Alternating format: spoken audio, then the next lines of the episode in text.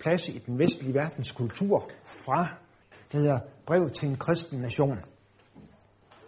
Og det fandt vi ud af, at den mindede i ganske høj grad sådan indholdsmæssigt øh, om det, som, som Dawkins skriver, sådan at man næsten kan tale om en forkortet udgave af Dawkins, øh, når man læser øh, Sam Harris' bog, Brev til en kristen nation. Han er dog ikke helt så hissig, i, er ikke så øh, lidenskabelig i sit ordvalg, som Dawkins er. Dawkins han er meget brutal øh, i sit ordvalg. Det er øh, Sam Harris ikke i samme grad. Det vi så skal gøre i dag, og som også fremgår af jeres, eller det oversigtsark, som I har fået her, det er, at vi vil øh, bruge noget tid på at, at, at, at kritisere Dawkins med udgangspunkt i David Robertsons lille bog, The Dawkins Letters. Og egentlig havde jeg jo sagt, at vi skulle tage det hele, men det, øh, der, der er ganske meget, så jeg har egentlig endnu en gang ændret lidt øh, kurs, og siger, at vi tager kun de første 75 sider, eller 76 sider. Det vil sige, at vi tager de første syv breve. Der er syv breve, som Robertson han skriver til Dawkins, hvor han kritiserer Dawkins. Og dem tager vi altså nu de syv første i dag, og så tager vi de sidste øh, stykker næste gang, plus en opsamling af, hvad der er hovedargumenterne imod kristendommen og imod religionen, og øh, hvad der er hovedforsvarspunkterne, hvor vi har noget godt at sige øh, imod øh, kritikken som, som kristne, som troende mennesker. Så det er altså ligesom som planen. Og det, der så drejer sig om i dag, det er altså, at vi vil se nærmere på de første 75 sider, de første syv breve, som Robertson han skriver til øh, Dawkins, hvor han, han, han, han anklager og kritiserer Dawkins. Er der ikke øh, ark nok til alle? 2, 4, 6, 7, 8, 9, 10, 11, 12, 13, 14, 15, 16, 17, 18, 19, 20, 21, 22. Jeg tror kun, jeg lavede 21. Så det, men, øh, jeg, har, jeg har taget to ekstra til nogle af dem, der ikke var men jeg kan jo bare papir med dig side. Har I fået den? Okay. Godt, Jamen, hvis, alle er, hvis alle er tilfredse, så skal jeg jo ikke stå her og lave problemer. Så, øh,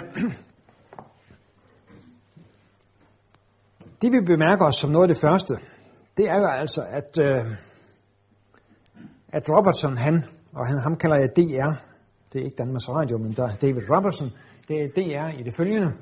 Øh, noget af det, han, øh, han øh, der er bemærkelsesværdigt, det er, at han altså giver bogen undertitlen Ateistiske myter. Og det øh, indikerer for mig at se, at Dawkins og Company, altså Harris og Hitchens og hvad de ellers hedder, at de ikke blot, som de selv vil mene, øh, bygger deres tænkning på videnskabeligt baseret sund fornuft.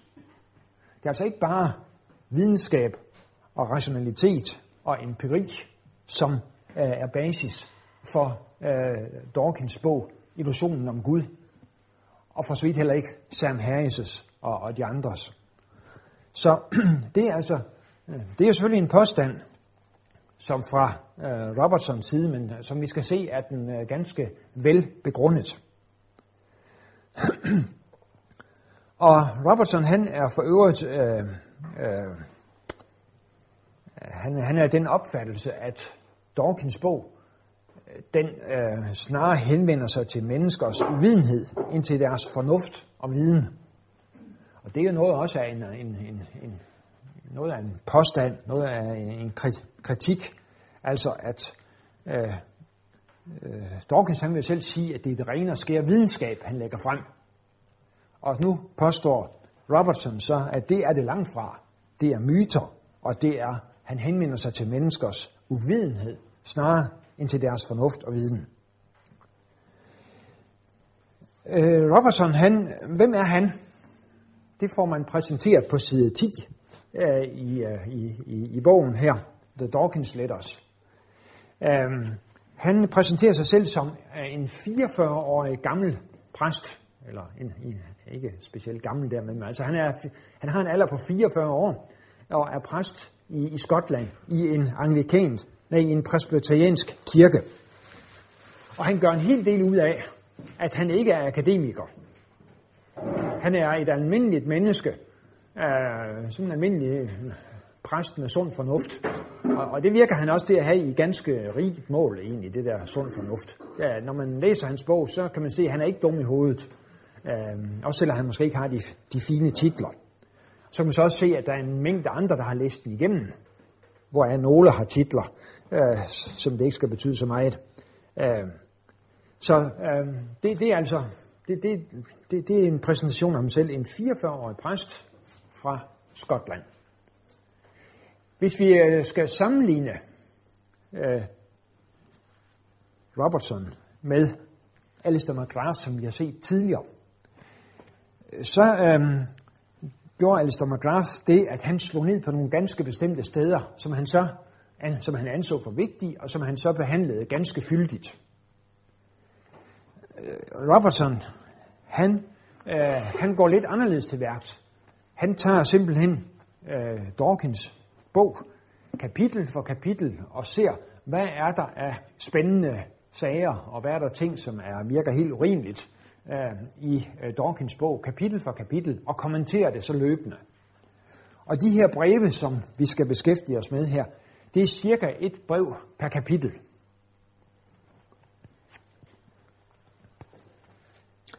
Ja. Hvis vi lige skal se, hvad er det egentlig, de beskæftiger sig med, de her folk, dem der kritiserer, altså både Alistair McGrath og øh, Robertson, hvad, hvad driver de, hvad er de i gang med? Det er det, man normalt kalder apologetik, altså kristendoms forsvar, tros forsvar. Altså når mennesker de angriber kristendommen og troen, så er der nogen, der ligesom tager udfordringen op og prøver at, at forsvare kristendommen og troen. Og det er det, som både Robertson her gør, og Alistair McGrath gør, plus mange andre. Og, og den kan, sådan en, et kristendomsforsvar, det kan, eller trosforsvar, det kan ske på forskellige vis. Øhm, øh, man taler ofte om en defensiv og en offensiv. Og den defensive, det går altså ud på, at man ligesom prøver at underminere modstandernes argumenter. Hvis de kommer og siger et eller andet om, at Jesus han aldrig har levet, eller at øh, der er, øh, at Paulus han skrev 20 breve, øh, så kan man argumentere imod og vise, at det passer ikke. Øh, det er den defensive. Og den offensive, det er så den, hvor man faktisk går ud og egentlig og, og prøver at påvise, at kristendommen, helt uafhængig af alle angreb, kristendommen har ret på de her de, her, de punkter. Så det er, den, det er det, man ofte skældner mellem defensiv og offensiv apologetik. Nu går vi så til det første, det første brev. Og det tager så blandt andet fat på det her, øh, som, øh, som øh, omtales som myten om den højere bevidsthed. Allerede da vi gennemgik Dawkins synes jeg, at det var lidt frægt at, at, at påstå, at ateister, det var altså dem, der havde den højere bevidsthed, og vi andre dødelige, vi var så dem, der befandt sig på et lidt lavere sted. Egentlig kunne man jo godt forestille sig, at det modsatte var tilfældet. Og egentlig synes jeg, at det slet ikke er urimeligt at sige, at det modsatte er tilfældet. For eksempel, at Dawkins og Company, de mener, at alting er materie. Alting er kemi, fysik, men, og de har ikke plads til hverken sjæl eller ånd. Men øh, øh, så kan man jo godt sige, at, at, at hvis vi hævder og når til den erkendelse og kan, kan, kan argumentere for, at der faktisk findes ikke bare materie, ikke bare det materielle, men noget, der ligger ud over det, og så kunne det, så kunne det regnes for at være udtryk for en højere bevidsthed. Og Robertson han tager også fat på det her med øh, øh, med øh, Dawkins påstand om, at det er ateisterne, der sidder inde med højere bevidsthed, og det mener øh, Robertson, at det minder lidt om kejserens nye klæder, altså H.C. Andersens eventyr. Og at ateister skulle repræsentere en sådan bevidsthedsudvidelse, og de facto være mere intelligente, rationelle og ærlige end andre mennesker, er en myte på linje med kejserens nye klæder, siger Robertson. Og at religiøse mennesker skulle være onde og roden til alt ondt, det siger han ikke direkte. Han siger faktisk, at religion er ikke, er ikke roden til alt ondt, men det meste øh, stammer formentlig fra religion, ifølge øh, Dawkins. Og det øh, giver så øh, Robertson associationer til Tyskland i 30'erne, hvor jøderne fik øh, skylden for alt ondt i Tyskland. På samme måde er det lige ved at være sådan nu, at religiøse mennesker bliver beskyldt for at være roden til alt ondt. Og det, er, det, det er ikke rimeligt, mener Robertson. Og der er jeg da ikke helt uenig, ikke helt uenig med ham. Så har jeg lige nævnt stikord John Lennon. Det er fordi Dawkins her, han, han øh, refererer til en af Lennons mest kendte øh, sange, øh, Imagine, eller Imagination, jeg kan ikke huske, hvad den hedder. Men i hvert fald øh, den, hvor han ligesom skal forestille os, hvordan øh, verden ville være, hvis den var ideel. Øh, og den her øh, ideelle verden, det skal så være en, der var ikke var, øh, hvor der ikke var religion. Men, og det er så det, som øh, Dawkins han citerer, men siger Robertson, hvis man går lidt videre, så fortsætter, så fortsætter øh, Lennon med at, at, at, også at synge om, at det skulle være en, en verden, hvor der ikke var øh, udbytning og ejendom og rigdom. Så ligesom om, så falder det lidt til jorden, når man ved, at John Lennon, han var multimillionær. Og så, så, sang han, så, så skrev han sådan en sang om, hvordan vi skulle forestille os en verden, der ikke var, øh, hvor der ikke var øh, var ejendom og, og rigdom, og nogen var meget rigere end andre, når han selv var fantastisk rig. Så gør øh, Robertson en del ud af, eller rettere sagt, Dawkins han gør en del ud af, at, øh, det, at det skulle da være muligt, og, eller påpege muligheden af at slippe ud af religion. Øh, at, øh, at mange mennesker, de tror, at de er nødt til at være religiøse. Det er det, som Dawkins han øh, siger. Det, sådan tror jeg, sådan er det. Og ikke mindst i Amerika er det sådan, at folk de tror, at de er nødt til at være religiøse. Og hvis ikke de er det, øh, så får, og hvis de prøver at bryde ud, så bliver de pålagt alle former for diskriminering. Og det siger så Robertson, at det er der noget sludder. For alle mennesker ved da, at det er muligt at slippe ud af troen uden de helt store personlige og karrieremæssige konsekvenser. Og, og Robertson han har kun et smil til overs for Dawkins klage over, at ateister bliver forfulgt. Han siger, at det er eksempelvis væsentligt vanskeligere for kristne at få adgang til medierne, end det er for ateister. Og nu, tænker han, nu taler han her om, om, om situationen i England. Men øh, øh, ifølge øh, Robertson, så skulle det være adskilligt vanskeligere øh, og, og for, for kristne, end det skulle være for øh, ateister. Og siger han, øh, hvad ville Dawkins for sige, hvis, han datter blev, hvis hans datter blev kristen? Det prøver Robertson lige at forestille sig. Hvad, øh, hvad vil Dawkins sige til, hvis hans datter prøvede at slippe ud af ateismen for at blive kristen? Det vil han nok ikke synes var hyggeligt.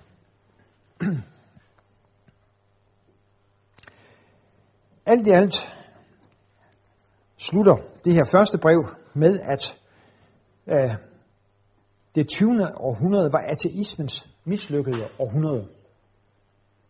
Det er altså helt på tværs af det, som, som Dawkins han selv forestiller sig. Men øh, ifølge Robertson, så er det altså det, som er øh, var, var, som man kan karakterisere det 20. århundrede som ateismens mislykkede århundrede øh, hvor ateismen prøvede at skabe fred på jorden, skabe det ideelle samfund, og det lykkedes ikke.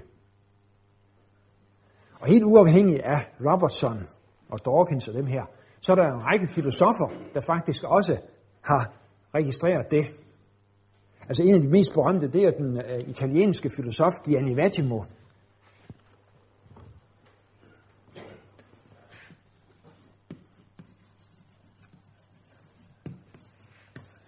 Gianni Vattimo, som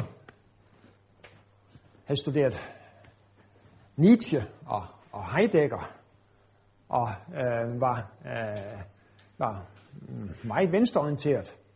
Øh, men på et tidspunkt så fandt han ud af, at, øh, at fornuften og videnskaben og ateismen kunne simpelthen ikke klare de her problemer, som verden stod i. Han nævnte for eksempel, han nævner for eksempel, at øh, Hiroshima, det var jo den menneskelige fornuft. Miljøproblemerne, det er den menneskelige fornuft, øh, der, der har skabt det her. Og, og, og dem, kan vi ikke, dem kan vi ikke klare, de her problemer. Så han vendte sig altså fra ateisme til en form for katolsk kristendom, øh, som sådan lidt i egen aftapning. Men alligevel han vendte sig fra ateisme til religion, øh, fordi han sagde, at ateismen kan ikke klare problemerne. Der skal religion til. Brev 2. Myten om den gudløse skønhed. Richard Dawkins han har en hjemmeside.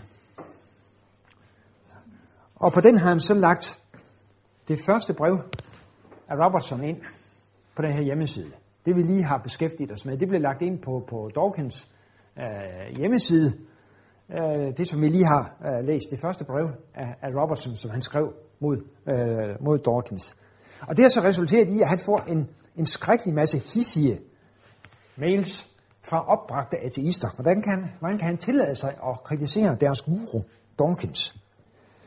Og det har han meget fornøjelse af, fordi at øh, Dawkins, han, han refererer jo frit og glad til alle dem, der har kritiseret ham, og, og kristne, der skiller ham ud og er klar til at myrde ham. Og akkurat det samme gør ateister altså overfor Robertson. Så det er altså, øh, der er opbragte mennesker, der, der er hissige folk på begge, på, på begge fronter. Øhm, og det siger han så, det vil han så ikke bruge mod Dawkins og mod ateismen, det her. Fordi selvfølgelig er der op, der er hissige folk på alle kanter. Øh, både hissige ateister og hissige religiøse, som, som siger mere, end de burde have sagt. Men altså, de, de findes altså også på ateismens hold. Så siger han i øvrigt, at Dawkins minder om en amerikansk vækkelsesprædikant. Og det er ikke sagt sådan som et... Øh, det, det er ikke noget, han siger for at rose ham. Men øh, vi går videre. En følelse af forundring.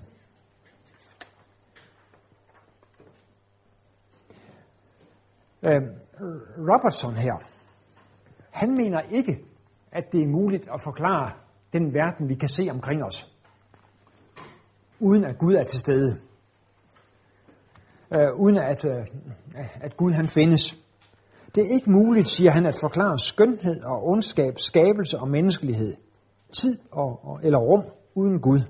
Den, den materialistiske, ateistiske forklaring er følelsesmæssigt, åndelig og, siger han, især intellektuelt øh, utilstrækkelig.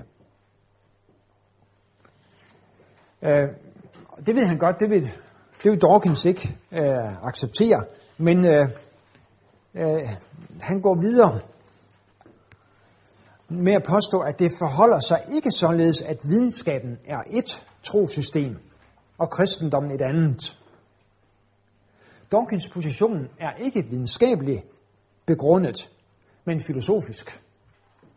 Det er ikke videnskabelige facts, der driver ham til ateismen, men fordi ateismen er hans filosofi. For mange religiøse mennesker kan udmærket forene deres position med videnskaben. Altså sådan som Dawkins han gerne vil have det stillet op, så er det sådan, han vil sige, at vi har videnskaben, og den medfører nødvendigvis ateisme. Og på den anden side har vi så religionerne, og her repræsenterer vi kristendommen.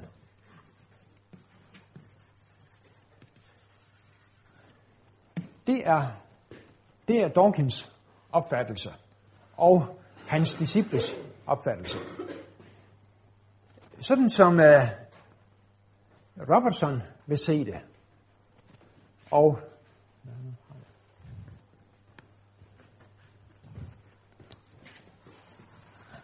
sådan som Robertson vil se det, så, så ser tingene anderledes ud. Vi har nemlig videnskaben,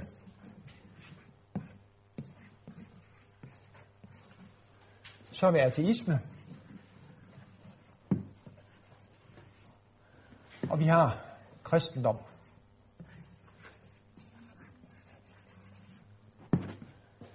Og ateisme og kristendom er begge to en slags filosofier eller livsanskuelser, som hver for sig godt kan bygge på, på videnskaben. Videnskaben tager, kan, både, kan både forenes med kristendommen og med ateismen. Og det er altså ikke sådan, at videnskaben nødvendigvis fører til ateisme. Og det viser sig derved, at der er i hundredvis af kristne videnskabsfolk, og også andre religiøse videnskabsfolk, som altså sagtens kan forene tro og videnskab. Så øh, ateismen kan harmonere, eller altså videnskab, naturvidenskab, og det er det, der primært er tale om her. Naturvidenskaben kan både harmonere med ateisme og kristendommen.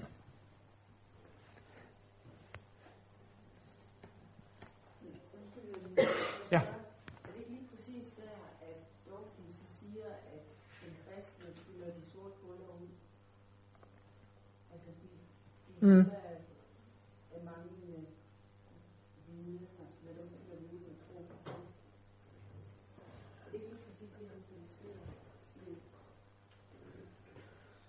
Ja, han siger jo i hvert fald det. Men om det lige er i den, i den sammenhæng, han vil, han vil sige det. Uh, altså det vil han jo, jo altså det, det, vil han, det, det vil han nok, øh, det vil han sige.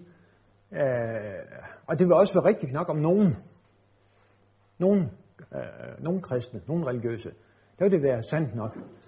Men øh, øh, der er andre, der er andre, der er øh, kristne øh, og religiøse øh, videnskabsmænd, øh, som øh, øh, vil hævde og, og sige, at, at, at det, er, det er tilværelsen, som, det er verden som helhed. Det kommer vi sådan set også til, at det, det er øh, kosmos som helhed, og alle de ting, vi kan jagtage der, som faktisk til sammen fører dem til, at de mener, at Gud må nødvendigvis være til stede øh, i verden. Øh, så det, det, øh, det, det gælder, at, at Dawkins han vil sige det, men det, det, og det passer om nogen, men det passer ikke om alle. Og, og, og- det, jeg tror, når, hvis vi kommer lidt videre hen, i, så tror jeg, vi når frem til os og, og kunne se, hvorfor det er sådan. Ja. Ja. Nu skulle gå ateisterne lidt på, på Klingenberg. Øh, kan du spørge dem, hvilken grund har de til at tro på, at det de sanser, at det er virkeligheden, og det er ikke bare indbildning? Øh, og som du siger, ateisme godt kan hænge sammen med, med naturvidenskab. Altså, som siger, det vi ser, det er, det er en illusion. Det er bare en stor illusion. Og hvordan vil man argumentere imod det, øh, hvis man er ateist? Altså, hvorfor skal man stole på sin sanser?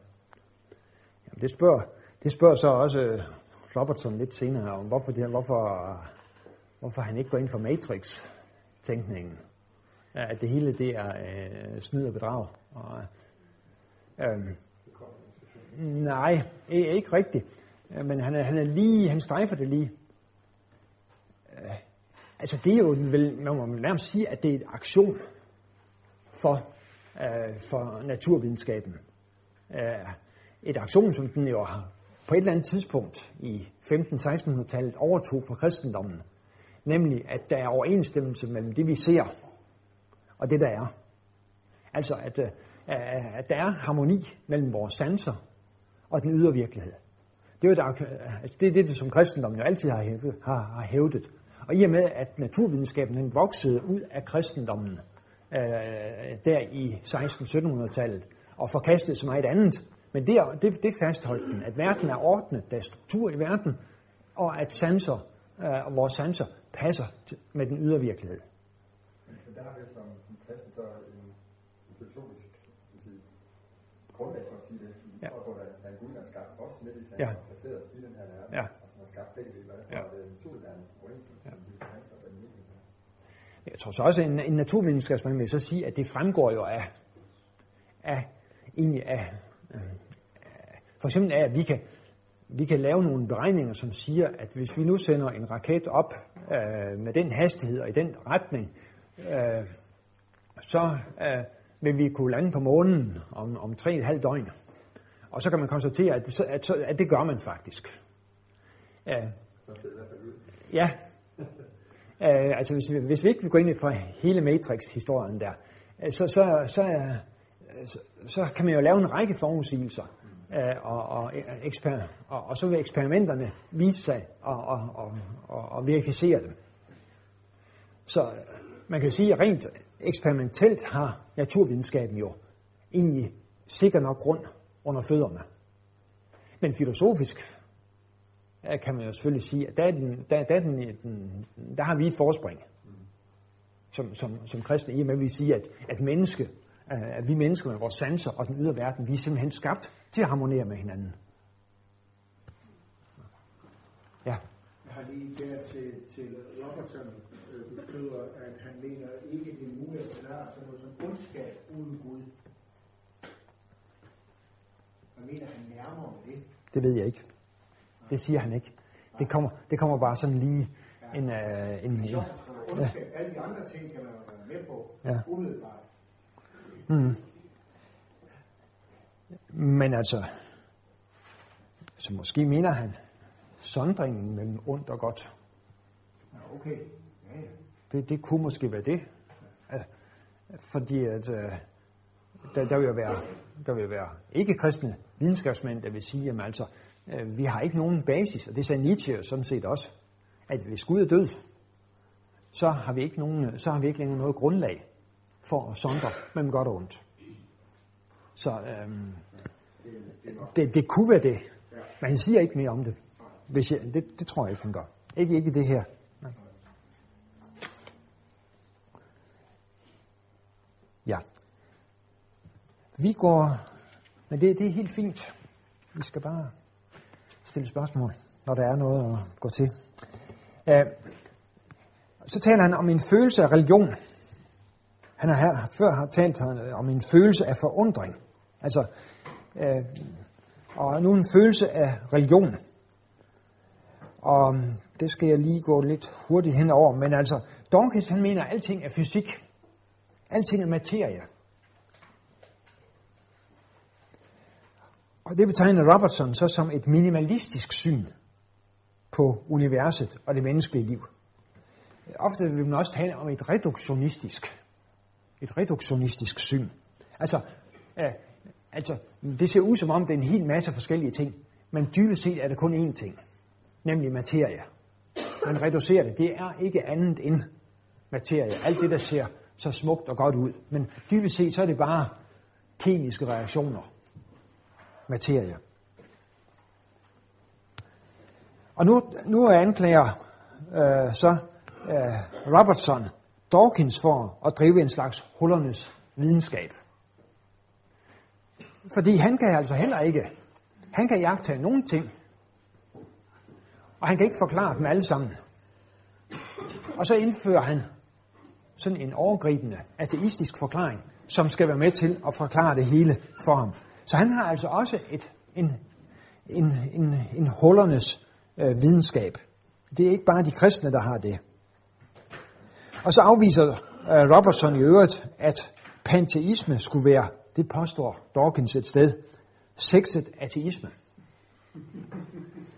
Og det her med sexet ateisme, det skulle altså være, det skulle være sådan en, en, en, en udgave af ateisme. Men hvis ateisme, siger Robertson, hvis ateisme er naturalisme, altså der, kun, der findes kun materie, der findes, uh, alt kan koge sammen til materie, så kan det ikke passe, at flertallet af panteister, at de er ateister. For de er i hvert fald ikke naturalister. De er ikke materialister her. Øh, så den holder altså ikke ifølge Robertson. Det er han helt ret i. Og så til slut, så øh, vil han hævde, øh, at han, hans tro er baseret på viden. Det er altså ikke sådan, som man ofte vil sige det, at vi har dem, der tror, og så videnskaben, der ved. Nej, siger Robertson. Sådan hænger det ikke sammen. Det er ikke sådan, at, at, at hans tro, den bare tro ud i den frie luft. Den er sandelig baseret på kendskærmen på viden. Og det vender han tilbage til senere, hvad det er. Det er en hel masse ting, som han kan jagtage i øh, universet, i sit eget liv, i, i Bibelen. Øh, der, der er en, en masse ting, som gør, at han vil sige, at hans tro, den er ikke baseret ud i den fri luft, men på viden, på kendskærninger. Ja, vi tager brev 3.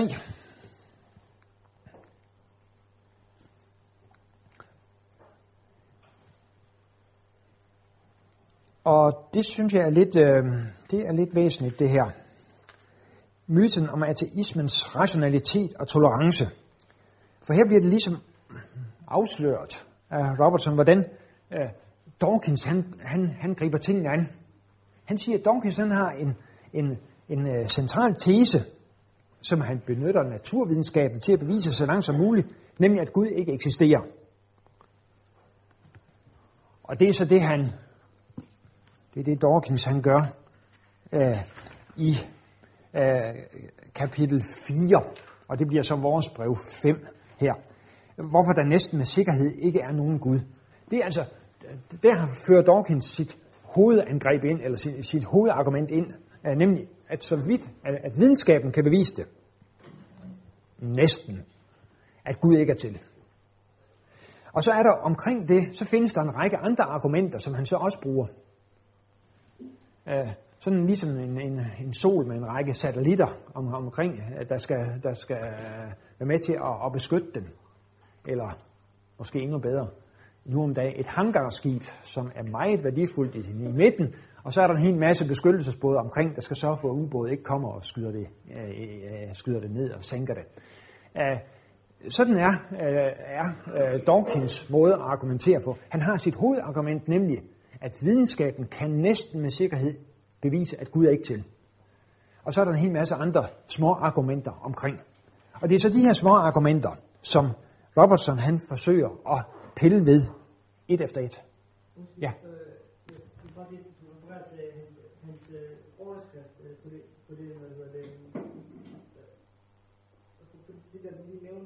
hvorfor der næsten med sikkerhed ikke findes nogen. Ja. Det, det hedder den overskrift. Ja. Men så refererer du til, at han siger, at videnskab næsten med 100% kan, kan bevise det. Ja. Men, det er jo, men, men i, i interview, jeg ser af ham, der siger han nemlig, at grund til, at jeg siger, hvorfor man næsten med sikkerhed ikke kan bevise, at der er nogen Gud, det er fordi, at man, at man heller ikke med næsten med sikkerhed, altså man kan, man kan heller ikke 100% sige, at der er to ikke findes. Altså, den, den gamle Gud, og så det, det, er derfor, han, det er der, han baserer det på, Ja. overskrift. Ja. Fordi man kan jo ikke modbevise noget, som i, for, i forvejen ikke mener eksisterer. Nej, det har han. Det er på den, måde, jeg har forstået hans Ja. tese med, Jamen, det, har, det har du også ret i. ikke så meget med videnskaben på den måde, det var selve Nej, det, det, er, det, har, du, det har du delvis ret i. Øh, ja. Ja, nej, det tror jeg ikke, du har.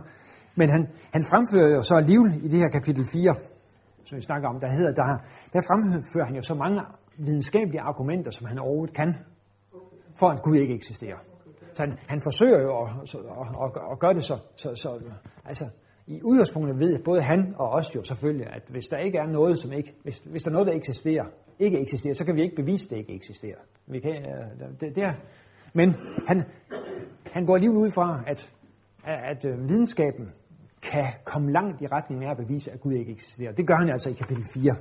Ja. Men altså, øh, det, er, det er så, det er Dawkins, det er hans, øh, øh hans fremgangsmåde. Det her med, at øh, videnskaben kan altså, så langt som det nu er muligt, så, så kan den forsøge at argumentere for, at- at Gud ikke er til. Og øh, så er der nogle, nogle argumenter. Nu er der sandelig blive færdig med det der, Niels. øh, så er der nogle argumenter omkring, øh, som, som, som støtter det her.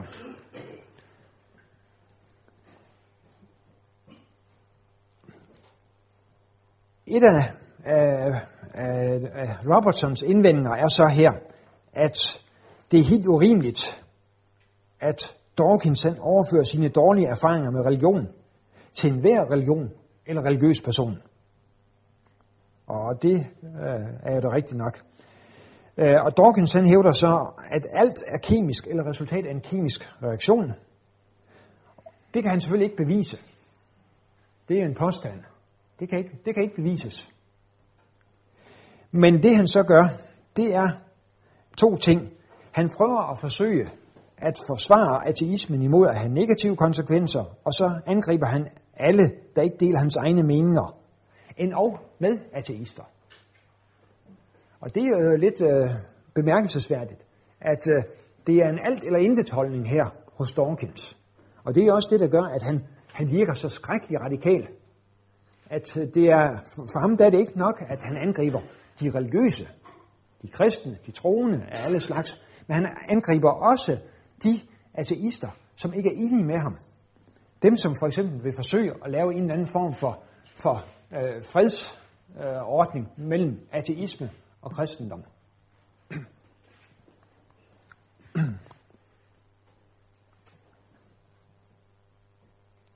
Så der kan til synligheden skældnes mellem ateistiske duer og høje. Det er ikke et begreb, som, øh, som, øh, som Robertson han bruger, men det er sådan min forsøg på, og mit forsøg på at oversætte, øh, hvad det er, der foregår. Når det drejer sig om respekt for religionen, det er også en af de ting, som Dawkins han er inde på. Altså, vi skal, vi har alt for meget respekt for religion, siger Dawkins. Og det er Robertson, det er han sådan set enig i. At det, det, det, det er da rigtigt nok, at øh, man, man kan have for meget respekt for religion. Men, øh, siger Robertson så, at øh, det er jo ikke bare over for religionen, man kan have sådan en respekt. Der findes i hvert samfund ting og sager, som man ikke må stille spørgsmål ved. Øh, og I vores samfund, der er det måske homoseksualitet. Det må ikke stille spørgsmål ved længere. Øh, eller øh, man må ikke sige, at min religion er den sande. Dermed øh, så, så træder man, og så diskriminerer man jo dem, der tror på noget andet. Og sådan er det i England på universiteterne, i hvert fald på nogle universiteter, der er det sådan, at kristne studentergrupper, de må ikke længere holde møde, hvor de tager for eksempel øh, seksualitet op, seksualitet og parforhold. Fordi øh, så tror de homoseksuelle straks, at så er det dem, der, er i, øh, der, der bliver øh, skubbet ud øh, i kulden. Eller man må ikke overhovedet fremlægge synet, at det er kun på Jesus Kristus, man bliver frelst, fordi så, øh, så diskriminerer man jo øh, buddhisterne og, og, og muslimerne. Og jeg, jeg, jeg blev bedt om at skrive øh, sådan her, jeg, jeg blev bedt om at skrive en artikel om, om, om dødsstraf. Det har jeg sagt ja til. Men her bagefter så er det, jeg kommet til at tænke på, at jeg ved, om det er fornuftigt gjort. Fordi hvem i alverden, hvis, hvis, hvis jeg nu er endt med at sige, jamen altså under vis omstændighed, så kan dødsstraf være i orden. Og det kommer i ekstrabladet. Så er jeg på den. Og MF og os alle sammen. Så, men øh, der, der er visse ting. Det er ikke bare øh, det, det er jo ikke bare kristen. Det er, det, der, der er, i, I mange sammenhænge er der øh, ting, man ikke må stille spørgsmål ved. Så er han inde på både konflikterne i Nordirland, Bosnien og Irak, og vil hævde, som også Alistair McGrath gør, at, øh, øh, at de er ikke primært religiøst motiveret, men de er lige så meget politisk motiveret. Jeg kan ikke sige til ham, de er også religiøst motiveret.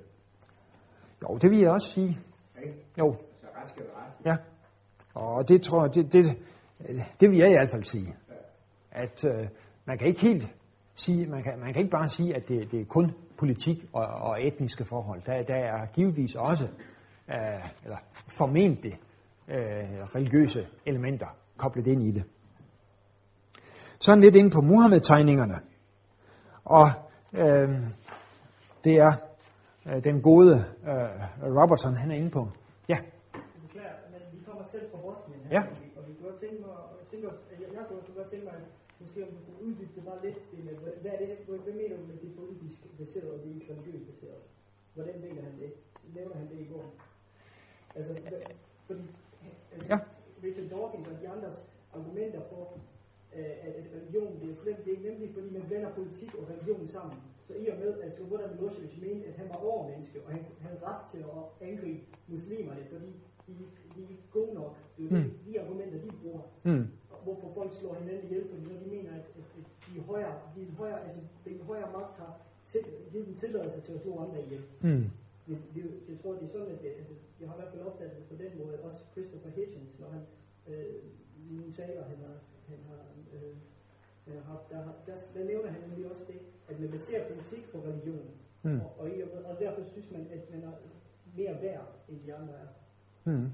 Så, så hvordan mener han det? Jeg, kunne ikke lige sådan helt tolke det. Nej, jamen, øh, Hvordan, det, hvordan, hvordan mener han med politik kun? Politik er altid med bag sig. må jeg lige se, hvad banden siger her. Nej.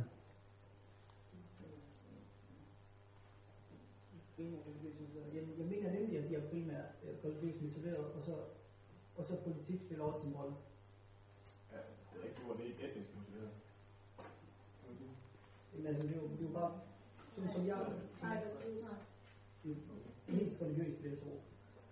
Okay. Katolikker og græsk-ortodoxe og muslimer, Mm. der kæmper mod hinanden. Så jeg kan ikke se en anden forskel, som de tre folke øh, bærer. Mm.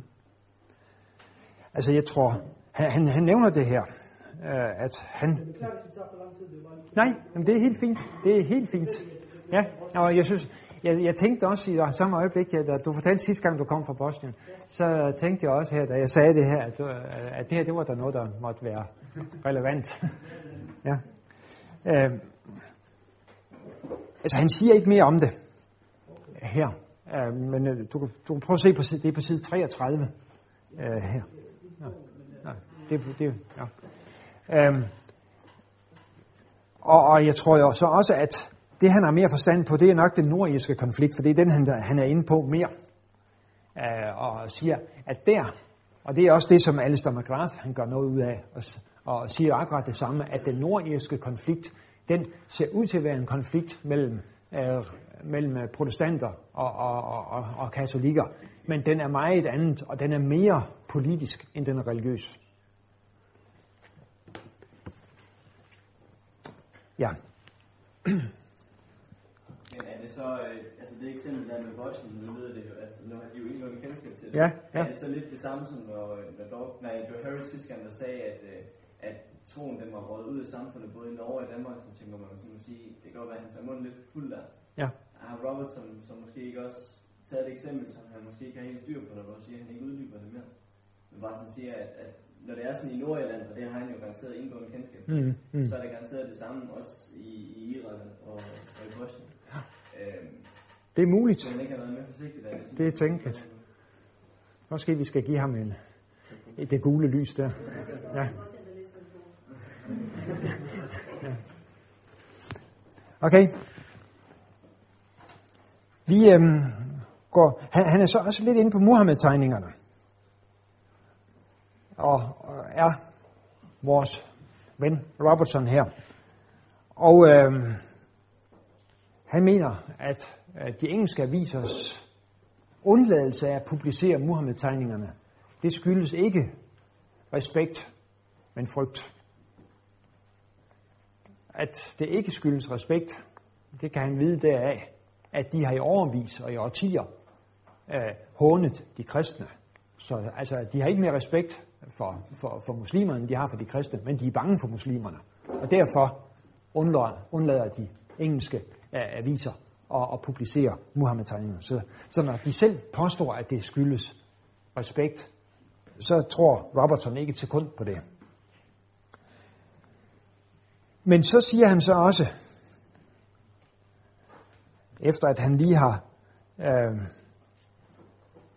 efter han lige har, har, har talt lidt om, at han, han, han giver sådan set øh, øh, Dawkins, han, han giver ham øh, sådan kredit og anerkendelse for, at, at Dawkins han trods alt indrømmer, at muslimerne nok er mere farlige, end de kristne er. Øh, Han, han siger det på den måde, at øh, Robertson anerkender, at Dawkins har mod til at fremhæve, at islam udgør en fysisk trussel i en målestok, som ikke er set siden middelalderen. Men, siger han så, ytringsfriheden skal ikke bruges til at håne, men til at tale sandt. Og det synes jeg er noget væsentligt. Også når vi nu her lige pludselig har en, en Muhammed-krise nummer to, eller øh, en halv krise, eller meget vi skal vurdere den til. At hvis, hvis man skal, hvis man skal øh, bruge ytringsfriheden øh, kritisk over for andre, så skal det ikke være for at hunde dem, men fordi det simpelthen er sandt. Øh, det man ikke for at hunde, men for at, at, at bidrage til almindelig debat om, hvad er sandt og korrekt her. Og man skal forsøge selv at tale sandhed, og ikke håne, bare for håndens skyld. Og så nævner Dawkins, eller nævner øh, Robertson endelig, at øh, Dawkins han fortiger, at de ateistiske stater har bedrevet grusomheder, som overgår alt, hvad verden ellers har set. Og det tror jeg da egentlig er rigtigt nok. I hvert fald, hvis vi skal, hvis vi skal tage sådan volumenmæssigt. Hvis vi lægger en 30-40 millioner, som døde under Stalin, til de 80 millioner, som døde under Mao, og de 10-20 stykker, som døde under Hitler, lægger dem sammen i det 20. århundrede, så overgår det alt, hvad religionskrig og alt andet har, har præsteret i resten af menneskehedens historie, hvis jeg sådan lige skal vurdere øh, kort. Ja. Øhm, er, det, er det ikke mere politisk, øh, det er, det er svært at sammenligne religion med øh, politiske øh, systemer? Øh, for eksempel, hvis man, altså selvfølgelig kan se, at man kan jo ikke kommunisme, kommunisme i et øh, religiøst vers, men altså, det kommer an på, det der et politisk system, det er da ikke en religion, det er ikke religion, der er skrevet ihjel, men det er en måde, fordi det politiske system er blevet udført på. Øh, jeg tænker at man uddyber det noget mere, om man overhovedet tog det politiske system, system til, til omtanke, eller Ja. Altså det, altså, øh, Dawkins, hvis nu snakker ham, han vil sige, at, at de politiske systemer, øh, øh, de er ikke, det, det er ikke fordi, de er ateistiske. Det er ikke, det er ikke derfor, at, at øh, Hitler han slog folk ihjel, og at Stalin har slået folk, og Mao har slået folk ihjel. Det er, ikke, det, det er ikke på grund af deres ateisme, det er på grund af en forvrænget politik, eller noget, noget i den stil. Øh, hvorimod religionerne, de har slået mennesker ihjel alle dage øh, i religionskrige, og, og man har udryddet, altså kristne har i tidens løb udryddet jøder i Spanien og i øh, 15-1600-tallet i stor stil. Øh.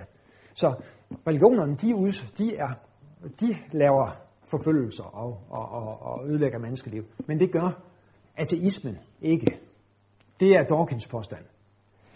Så er det, at Robertson, og også mig, at vi siger så, at det, sådan, sådan hænger det ikke helt sammen. Fordi de politiske systemer, de har simpelthen også dræbt.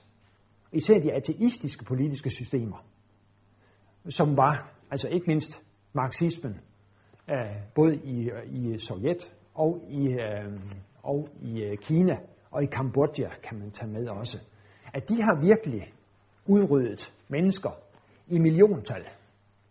Sådan at hvis vi lægger det sammen, hvad de har lavet, så overgår det alt, hvad, hvad religionerne har, har klaret at udrydde i tidens løb. Det er sådan min påstand.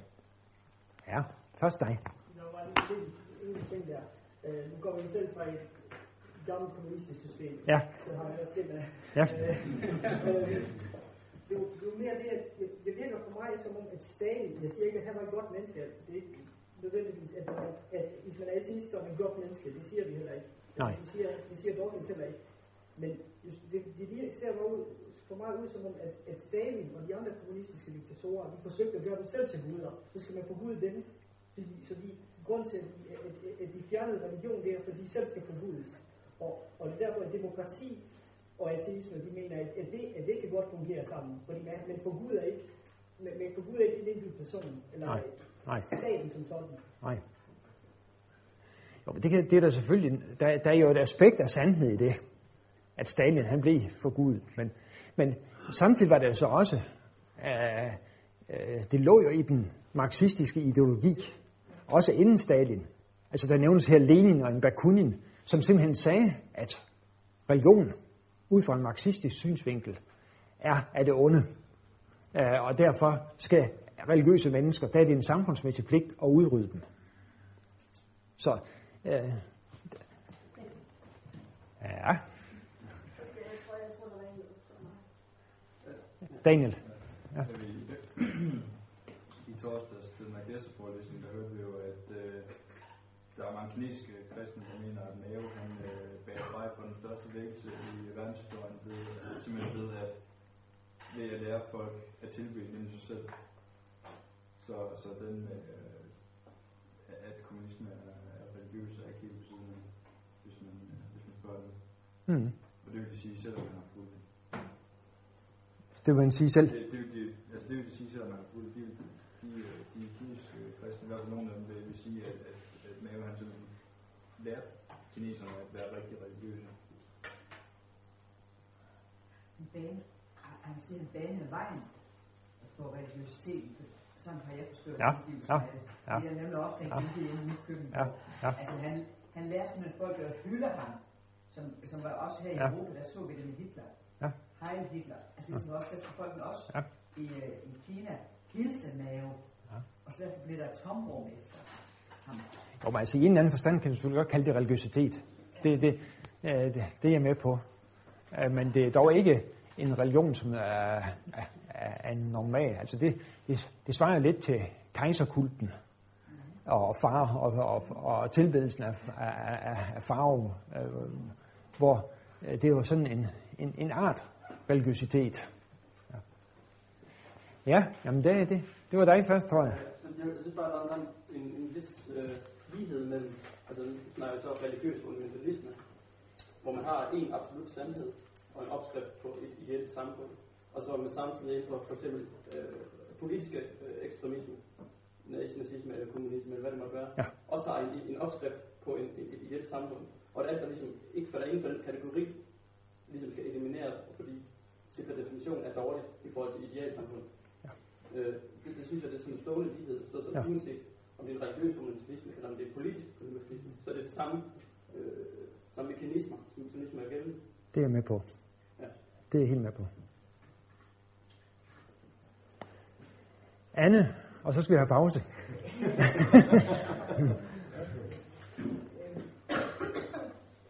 Er det, var det ikke sådan, at øh, når øh, kommunisterne øh, havde fået fat i de kristne, at, øh, at de, øh,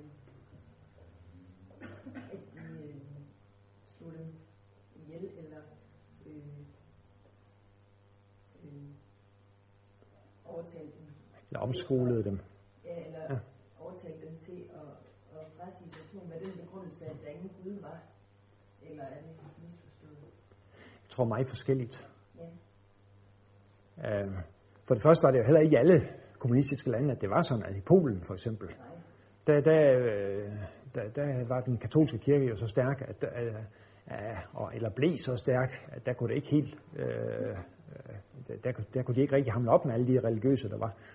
Øh, og, og i hele taget tror jeg, at, at praksiserne er meget, meget forskellig. Der er selvfølgelig nogle markante kristne, som er blevet sat i fængsel og har, har, har, har været der i.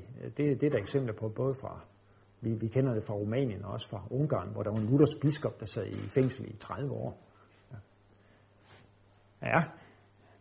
Så er det dig, tror jeg først. det vi skal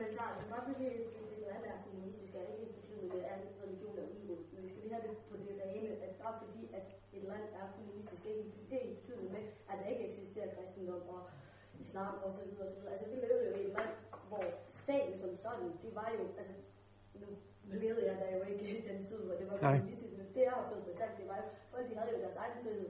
De kunne vælge det der religion, de ville have, og så udføre det inden for deres fire vægge derhjemme. Men så skulle, altså, man skulle blande religion, og, altså, man skulle ikke blande religion og stat sammen. Jeg tror, nogle gange, at man måske, misforstået det, bare fordi det er kommunisme ikke er betydende med, at det, religion er udelukket, og det er ateisme hele vejen igennem. Det er det jo ikke. Nej. Og det er du helt ret i. Men, men, men samtidig gælder det for eksempel også i Østtyskland, at hvis man var bekendende kristen, så kunne man jo ikke, så kunne ens børn jo ikke komme i gymnasiet.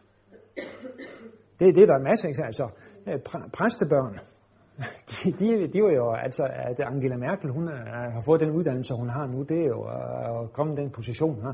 Det, det er jo forunderligt, fordi der, var- der er jo masser af eksempler på, at bekendende kristne, de kunne ikke, de kunne ikke stige, de kunne ikke få noget karriere, og deres børn kunne ikke få uddannelse.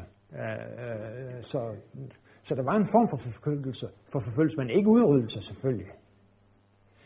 Pause. Det er så også omvendt i dag i er religiøst på. Okay, okay. Ja. Mm-hmm.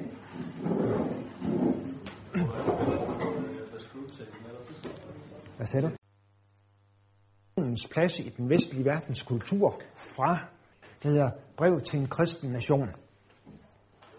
Og det fandt vi ud af, at den mindede i ganske høj grad sådan indholdsmæssigt øh, om det, som, som Dawkins skriver, sådan at man næsten kan tale om en forkortet udgave af Dawkins, øh, når man læser øh, Sam Harris' bog, Brev til en kristen nation.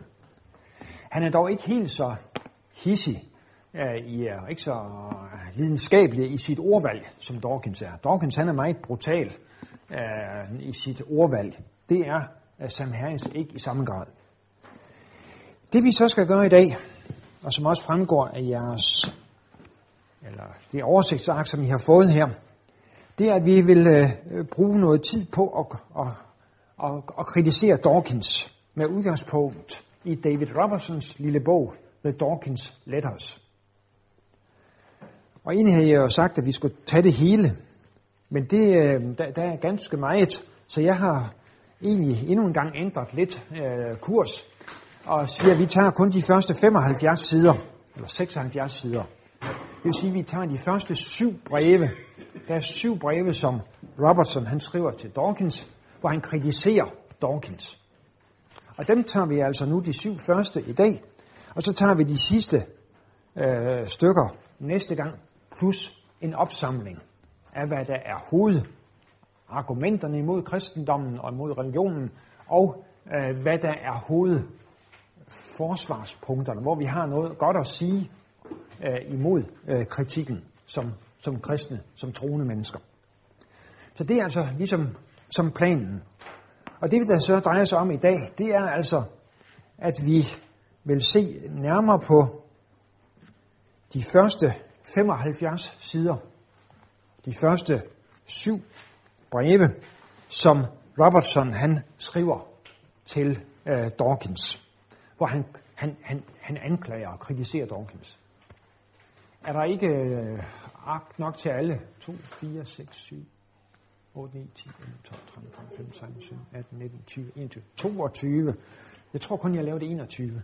Så det, men øh, Jeg har, jeg har taget to ekstra til nogle af dem, der ikke var her, men jeg kan jo bare kopiere min egen side. Har I fået okay. godt, jamen, hvis, alle er, hvis alle er tilfredse, så skal jeg jo ikke stå her og lave problemer. Så, øh,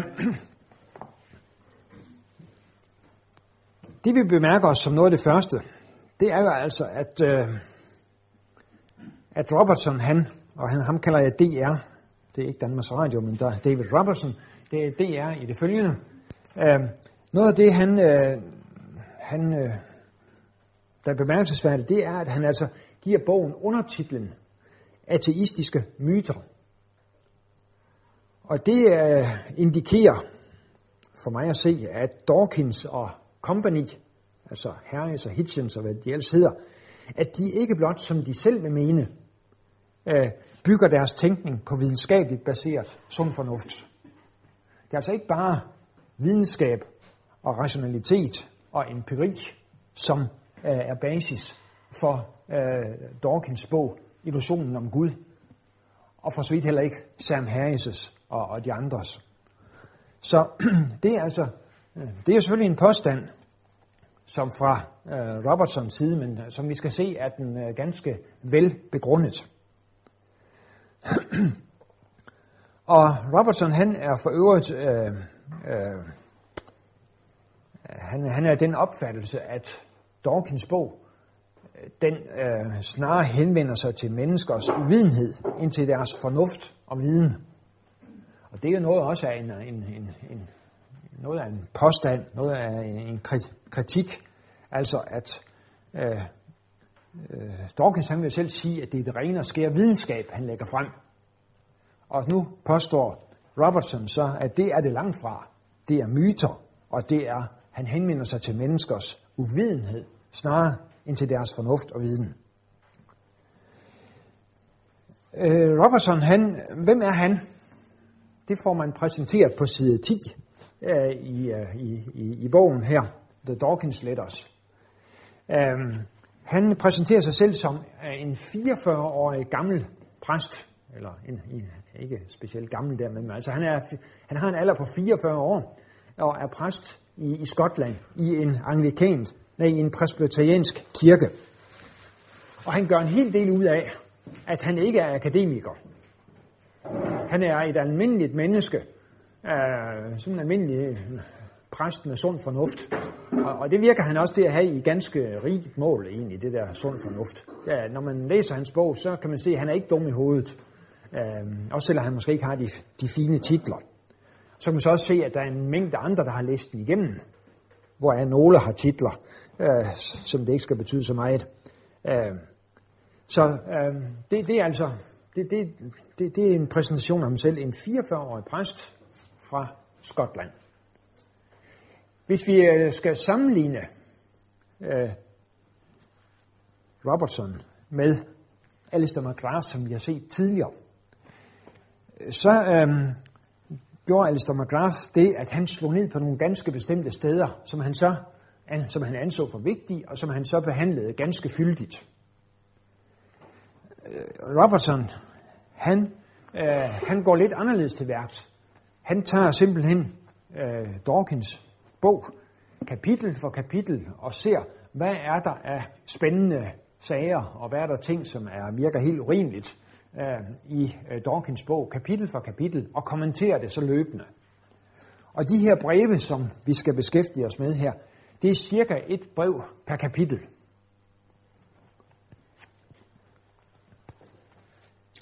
Ja. Hvis vi lige skal se, hvad er det egentlig, de beskæftiger sig med, de her folk, dem der kritiserer, altså både Alistair McGrath og øh, Robertson, hvad, hvad driver de, hvad er de i gang med? Det er det, man normalt kalder apologetik, altså kristendoms forsvar, tros forsvar. Altså når mennesker de angriber kristendommen og troen, så er der nogen, der ligesom tager udfordringen op og prøver at, at forsvare kristendommen og troen. Og det er det, som både Robertson her gør, og Alistair McGrath gør, plus mange andre. Og, og den kan, sådan en, et kristendoms forsvar, det kan, eller tros forsvar, det kan ske på forskellige vis. Øhm, øh, man taler ofte om en defensiv og en offensiv. Og den defensive, det går altså ud på, at man ligesom prøver at underminere modstandernes argumenter. Hvis de kommer og siger et eller andet om, at Jesus han aldrig har levet, eller at øh, der er, øh, at Paulus han skrev 20 breve, øh, så kan man argumentere imod og vise, at det passer ikke. Øh, det er den defensive. Og den offensive, det er så den, hvor man faktisk går ud og egentlig og, og prøver at påvise, at kristendommen, helt uafhængig af alle angreb, kristendommen har ret på de her, de her de punkter. Så det er, den, det er det, man ofte skældner mellem defensiv og offensiv apologetik. Nu går vi så til det første, det første brev. Og det tager så blandt andet fat på det her, øh, som, øh, som øh, omtales som myten om den højere bevidsthed. Allerede da vi gennemgik Dawkins synes jeg, at det var lidt frægt at, at påstå, at ateister, det var altså dem, der havde den højere bevidsthed, og vi andre dødelige, vi var så dem, der befandt sig på et lidt lavere stade. Egentlig kunne man jo godt forestille sig, at det modsatte var tilfældet. Og egentlig synes jeg, at det slet ikke er urimeligt at sige, at det modsatte er tilfældet. For eksempel, at Dawkins og Company, de mener, at alting er materie. Alting er kemi, fysik, men, og de har ikke plads til hverken sjæl eller ånd.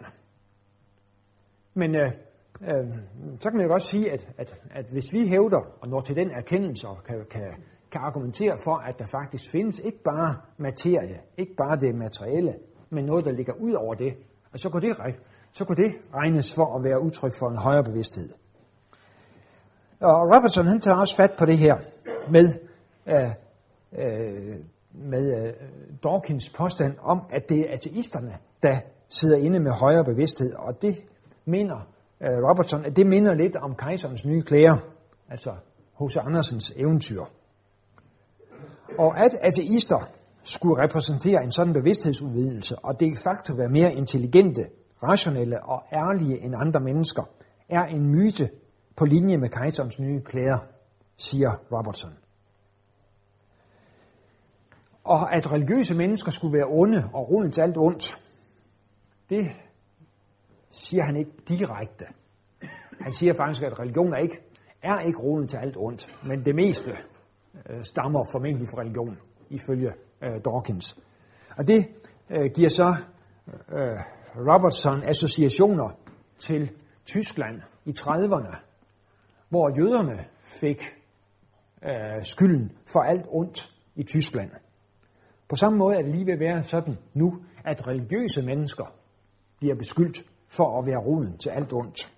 Og det, er, det, det er ikke rimeligt, mener Robertson. Og der er jeg da ikke helt uenig, ikke helt uenig med ham.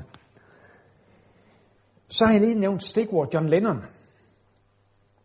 Det er fordi Dawkins her, han, han øh, refererer til en af Lennons mest kendte øh, sange, øh, Imagine, eller Imagination, jeg kan ikke huske, hvad den hedder. Men i hvert fald øh, den, hvor han ligesom skal forestille os, hvordan øh, verden ville være, hvis den var ideel. Øh, og den her øh, ideelle verden, det skal så være en, der var ikke var, hvor der ikke var religion. Men, og det er så det, som øh, Dawkins han citerer, men siger Robertson, hvis man går lidt videre, så fortsætter, så fortsætter øh, Lennon med at, at, at også at synge om, at det skulle være en, en verden, hvor der ikke var øh, udbytning og ejendom og rigdom. Så ligesom om, så falder det lidt til jorden, når man ved, at John Lennon, han var multimillionær. Og så, så, sang han, så, så skrev han sådan en sang om, hvordan vi skulle forestille os en verden, der ikke var, øh, hvor der ikke var, øh, var ejendom og, og rigdom, og nogen var meget rigere end andre, når han selv var fantastisk rig. Så gør øh, Robertson en del ud af, eller rettere sagt, Dawkins han gør en del ud af, at, øh, det, at det skulle da være muligt og, eller påpege muligheden af at slippe ud af religion. At, øh, at mange mennesker, de tror, at de er nødt til at være religiøse. Det er det, som Dawkins han øh, siger. Det, sådan tror sådan er det. Og ikke mindst i Amerika er det sådan, at folk de tror, at de er nødt til at være religiøse. Og hvis ikke de er det, øh, så får, og hvis de prøver at bryde ud, så bliver de pålagt alle former for diskriminering. Og det siger så Robertson, at det er der noget sludder. For alle mennesker ved at det er muligt at slippe ud af troen uden de helt store personlige og karrieremæssige konsekvenser. Og, og Robertson han har kun et smil til overs for Dawkins klage over, at ateister bliver forfulgt. Han siger, at det er eksempelvis væsentligt vanskeligere for kristne at få adgang til medierne, end det er for ateister. Og nu, tænker han, nu taler han her om, om, om situationen i England. Men øh, øh, ifølge øh, Robertson, så skulle det være adskilligt vanskeligere øh, og, og for, for kristne, end det skulle være for øh, ateister. Og siger han, øh, hvad ville Dawkins for at sige, hvis, han datter blev, hvis hans datter blev kristen? Det prøver Robertson lige at forestille sig. Hvad, øh, hvad ville Dawkins sige til, hvis hans datter prøvede at slippe ud af ateismen for at blive kristen? Det vil han nok ikke synes var hyggeligt.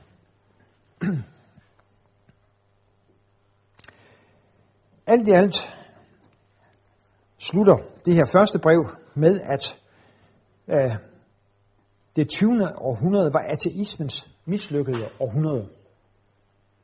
Det er altså helt på tværs af det, som, som Dawkins han selv forestiller sig. Men øh, ifølge Robertson, så er det altså det, som er øh, var, var som man kan karakterisere det 20. århundrede som ateismens mislykkede århundrede. Øh, hvor ateismen prøvede at skabe fred på jorden, skabe det ideelle samfund, og det lykkedes ikke. Og helt uafhængig af Robertson og Dawkins og dem her, så er der en række filosofer, der faktisk også har registreret det. Altså en af de mest berømte, det er den uh, italienske filosof Gianni Vattimo,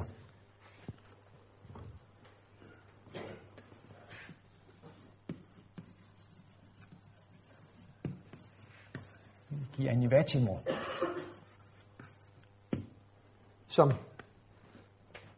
havde studeret Nietzsche og, og Heidegger, og øh, var, øh, var meget venstreorienteret. Øh, men på et tidspunkt så fandt han ud af, at, øh, at fornuften og videnskaben og ateismen kunne simpelthen ikke klare de her problemer, som verden stod i.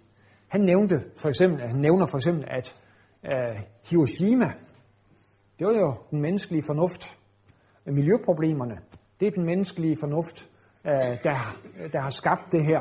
Og, og, og dem, kan vi ikke, dem kan vi ikke klare, de her problemer. Så han vendte sig altså fra ateisme til en form for katolsk kristendom, øh, som sådan lidt i egen aftapning.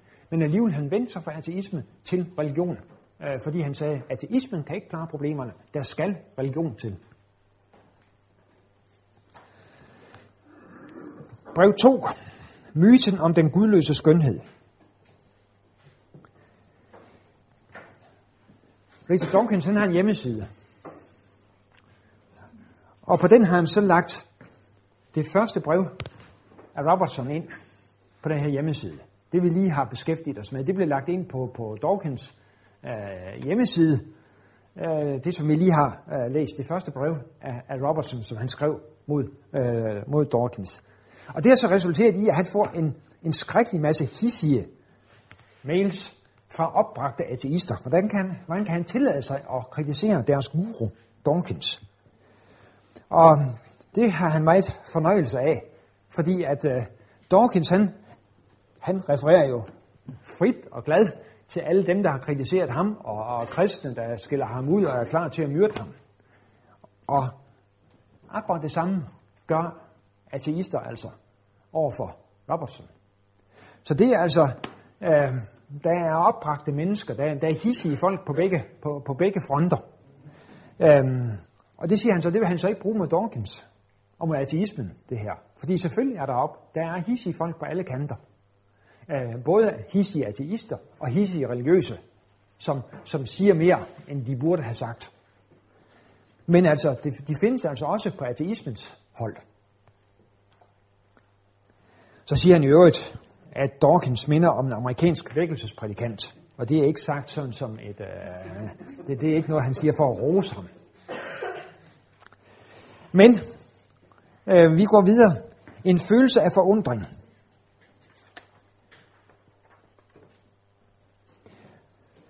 Øh, Robertson her, han mener ikke, at det er muligt at forklare den verden, vi kan se omkring os uden at Gud er til stede. Øh, uden at, øh, at Gud han findes. Det er ikke muligt, siger han, at forklare skønhed og ondskab, skabelse og menneskelighed, tid og, og, eller rum uden Gud. Den, den materialistiske, ateistiske forklaring er følelsesmæssig, åndelig og, siger han, især intellektuelt øh, utilstrækkelig. Øh, det ved han godt, det vil, det vil Dawkins ikke øh, acceptere, men øh, øh, han går videre med at påstå, at det forholder sig ikke således, at videnskaben er et trosystem, og kristendommen et andet. Dawkins position er ikke videnskabelig begrundet, men filosofisk. Det er ikke videnskabelige facts, der driver ham til ateismen, men fordi ateismen er hans filosofi. For mange religiøse mennesker kan udmærket forene deres position med videnskaben. Altså sådan som Dawkins han gerne vil have det stillet op, så er det sådan, han vil sige, at vi har videnskaben, og den medfører nødvendigvis ateisme. Og på den anden side har vi så religionerne, og her repræsenterer vi kristendommen.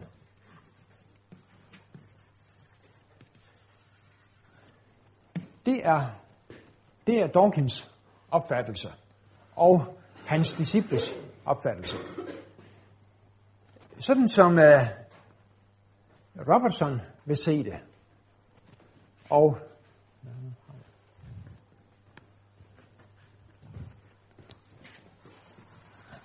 sådan som Robertson vil se det, så, så ser tingene anderledes ud. Vi har nemlig videnskaben.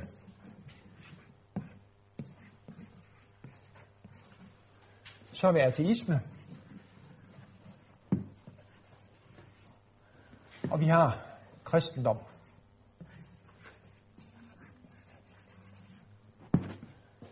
Og ateisme og kristendom er begge to en slags filosofier eller livsanskuelser, som hver for sig godt kan bygge på, på videnskaben. Videnskaben tager, kan, både, kan både forenes med kristendommen og med ateismen. Og det er altså ikke sådan, at videnskaben nødvendigvis fører til ateisme. Og det viser sig derved, at der er i hundredvis af kristne videnskabsfolk, og også andre religiøse videnskabsfolk, som altså sagtens kan forene tro og videnskab. Så øh, ateismen kan harmonere, eller altså videnskab, naturvidenskab, og det er det, der primært er tale om her. Naturvidenskaben kan både harmonere med ateisme og kristendommen.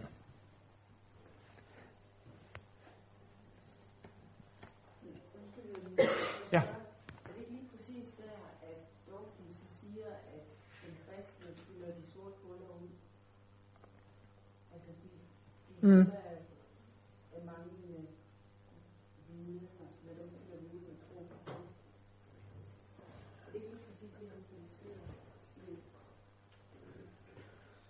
Ja, han siger jo i hvert fald det. Men om det lige er i den, i den sammenhæng, han vil, han vil sige det. Um, altså det vil han jo, jo altså det, det, vil han, det, det vil han nok, øh, det vil han sige. Uh, og det vil også være rigtigt nok om nogen, nogen, øh, nogle kristne, nogen religiøse. Der vil det være sandt nok. Men øh, øh, der er jo andre, der er andre, der er øh, kristne øh, og religiøse øh, videnskabsmænd, øh, som øh, øh, vil hævde og, og sige, at, at, at det, er, det er tilværelsen, som, det er verden som helhed. Det kommer vi sådan set også til, at det, det er øh, kosmos som helhed, og alle de ting, vi kan jagtage der, som faktisk til sammen fører dem til, at de mener, at Gud må nødvendigvis være til stede øh, i verden. Øh, så det, det, øh, det, det gælder, at, at Dawkins han vil sige det, men det, det, og det passer om nogen, men det passer ikke om alle. Og, og, og- det, jeg tror, når- hvis vi kommer lidt videre hen, i, så tror jeg, vi når frem til os og, og kunne se, hvorfor det er sådan. Ja. ja. Nu skal gå ateisterne lidt på, på klingebær. Kan du så ikke spørge dig, hvilken grund har de til at tro på, at det de sanser, at det er virkeligheden, og det er ikke bare udvikling? Øh, og som du siger, ateisme godt kan hænge sammen med, med naturvidenskab. Som helt siger, det vi ser, det er, det er en illusion. Det er bare en stor illusion. Og hvordan vil man argumentere imod det, øh, hvis man er ateist? Altså, hvorfor skal man stole på sin sanser? Jamen, det spørger, det spørger så også Robertson lidt senere om, hvorfor, det, hvorfor, hvorfor han ikke går ind for Matrix-tænkningen. At det hele det er øh, snyd og bedrag. Og, øh, nej, ikke, ikke rigtigt. Øh, men han er, han er lige, han strejfer det lige.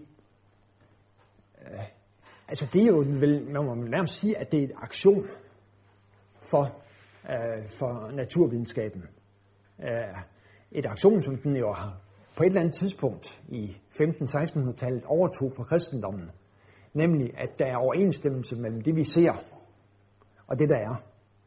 Altså, at, øh, at der er harmoni mellem vores sanser og den ydre virkelighed. Det er jo altså det, er det, som kristendommen jo altid har hævdet, har, har hævdet. Og i og med, at naturvidenskaben den voksede ud af kristendommen øh, der i 16-1700-tallet og forkastede så meget andet, men det, det, det fastholdt den, at verden er ordnet, der er struktur i verden, og at sanser, øh, og vores sanser passer til, med den ydre virkelighed. Men der har vi som, som kristne så en, en filosofisk grundlag for at sige det. Vi Ja. tror på, at er en Gud, har skabt os med de sanser, Ja. ja. placeret os i den her verden, Ja. og som har skabt begge dele, og Ja. derfor er det naturligt, at der er en overensstemmelse de sanser og den virkelighed. Jeg tror så også, at en, en naturvidenskabsmand vil så sige, at det fremgår jo af, af egentlig af, øh, af- for eksempel er, at vi kan, vi kan lave nogle beregninger, som siger, at hvis vi nu sender en raket op øh, med den hastighed og i den retning, øh, så øh, vil vi kunne lande på månen om, om 3,5 døgn. Og så kan man konstatere, at det, at, at det gør man faktisk. Øh, ja. Øh, altså hvis vi, hvis vi ikke vil gå ind i for hele Matrix-historien der, øh, så, så, så, så, så kan man jo lave en række forudsigelser og, og, eksper, og, og så vil eksperimenterne vise sig og, og, og, og, og verificere dem. Så man kan sige, at rent eksperimentelt har naturvidenskaben jo egentlig sikker nok grund under fødderne. Men filosofisk kan man jo selvfølgelig sige, at der, er den, der, der, er den, den, der har vi et forspring som, som, som kristne, i og med at vi siger, at, at menneske at vi mennesker med vores sanser og den ydre verden, vi er simpelthen skabt til at harmonere med hinanden. Ja. Jeg har lige der til, til Robertson øh, beskriver, at han mener ikke, det er muligt at forklare sådan noget som ondskab uden Gud. Hvad mener han nærmere med det? Det ved jeg ikke. Det siger han ikke. Det kommer, det kommer bare sådan lige en... Uh, en, en, ondskab, alle de andre ting kan man være med på, ja. umiddelbart. Mm. Men altså, så måske mener han sondringen mellem ondt og godt. Ja, okay. Ja, ja. Det, det kunne måske være det. Fordi at, uh, der, der, vil være, der vil være ikke-kristne videnskabsmænd, der vil sige, at altså, uh, vi har ikke nogen basis, og det sagde Nietzsche sådan set også, at hvis Gud er død, så har vi ikke, nogen, så har vi ikke længere noget grundlag for at sondre mellem godt og ondt. Så øhm, det, det kunne være det. Men han siger ikke mere om det. Hvis jeg, det, det tror jeg ikke, han gør. Ikke, ikke det her. Nej. Ja. Vi går... Men det, det er helt fint. Vi skal bare stille spørgsmål, når der er noget at gå til. Uh, så taler han om en følelse af religion. Han har her før har talt øh, om en følelse af forundring. Altså, øh, og nu en følelse af religion. Og mm, det skal jeg lige gå lidt hurtigt henover. Men altså, Dawkins han mener, at alting er fysik. Alting er materie.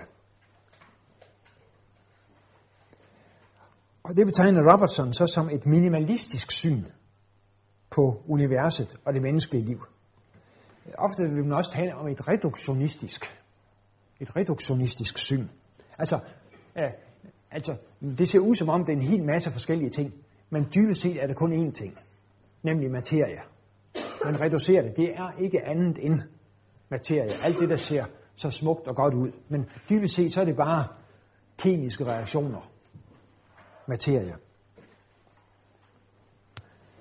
Og nu, nu anklager øh, så øh, Robertson Dawkins for at drive en slags hullernes videnskab. Fordi han kan altså heller ikke, han kan jagtage nogen ting, og han kan ikke forklare dem alle sammen. Og så indfører han sådan en overgribende ateistisk forklaring, som skal være med til at forklare det hele for ham. Så han har altså også et, en, en, en, en hullernes øh, videnskab. Det er ikke bare de kristne, der har det. Og så afviser øh, Robertson i øvrigt, at panteisme skulle være, det påstår Dawkins et sted, sexet ateisme. Og det her med sexet ateisme, det skulle altså være, det skulle være sådan en, en, en, en udgave af ateismen. Men hvis ateisme, siger Robertson, hvis ateisme er naturalisme, altså der, kun, der findes kun materie, der findes, uh, alt kan koge sammen til materie, så kan det ikke passe, at flertallet af panteister, at de er ateister. For de er i hvert fald ikke naturalister. De er ikke materialister her. Øh, så den holder altså ikke ifølge Robertson. Det er han helt ret i.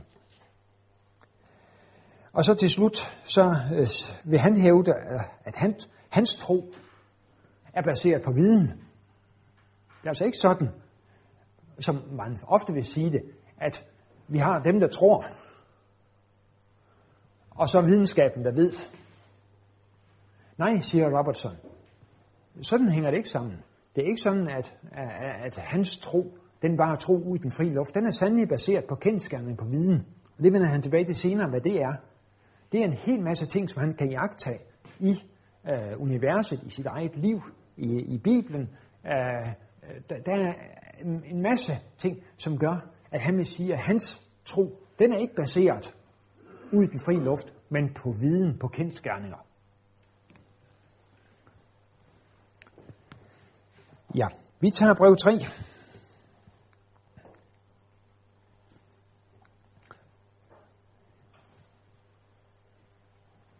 Og det synes jeg er lidt, øh, det er lidt væsentligt, det her.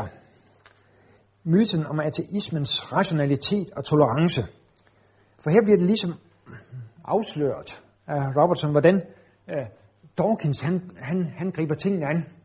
Han siger, at Dawkins han har en, en, en uh, central tese, som han benytter naturvidenskaben til at bevise så langt som muligt, nemlig at Gud ikke eksisterer. Og det er så det, han, det er det Dawkins han gør uh, i uh, kapitel 4, og det bliver så vores brev 5 her. Hvorfor der næsten med sikkerhed ikke er nogen Gud. Det er altså, der fører Dawkins sit hovedangreb ind, eller sit, sit hovedargument ind, er nemlig, at så vidt, at, at videnskaben kan bevise det, næsten, at Gud ikke er til. Og så er der omkring det, så findes der en række andre argumenter, som han så også bruger. Uh, sådan ligesom en, en, en sol med en række satellitter om, omkring, øh, der skal, der skal være med til at, at beskytte den. Eller måske endnu bedre, nu om dagen et hangarskib, som er meget værdifuldt i, i midten, og så er der en hel masse beskyttelsesbåde omkring, der skal sørge for, at ubåde ikke kommer og skyder det, øh, øh, skyder det ned og sænker det. Æh, sådan er, øh, er øh, Dawkins måde at argumentere for. Han har sit hovedargument, nemlig, at videnskaben kan næsten med sikkerhed bevise, at Gud er ikke til. Og så er der en hel masse andre små argumenter omkring. Og det er så de her små argumenter, som Robertson han forsøger at pille ved et efter et. Ja. Øh, overskrift øh,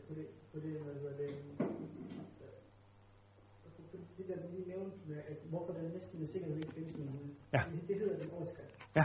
Men så refererer du til, at, at han siger, at videnskab næsten med 100% kan, kan bevise det. Ja. Men, det, er jo- men, men i, i interview, jeg ser af ham, der siger han nemlig, at grund til, at jeg siger, hvorfor man næsten med sikkerhed ikke kan bevise, at der er nogen Gud, det er fordi, at man, at man heller ikke med næsten med sikkerhed, altså man kan, man kan heller ikke 100% sige, at der er to ikke findes, altså, den, den gamle Gud, altså det, det er der, hvor han, det er der, han baserer det på, Ja. overskrift. Ja. Fordi man kan jo ikke modbevise noget, som i, for, han i forvejen ikke mener eksisterer. Nej, det har Så det er mere på den måde, jeg har forstået hans Ja. tese med, Jamen, det, har, det har du også ret i.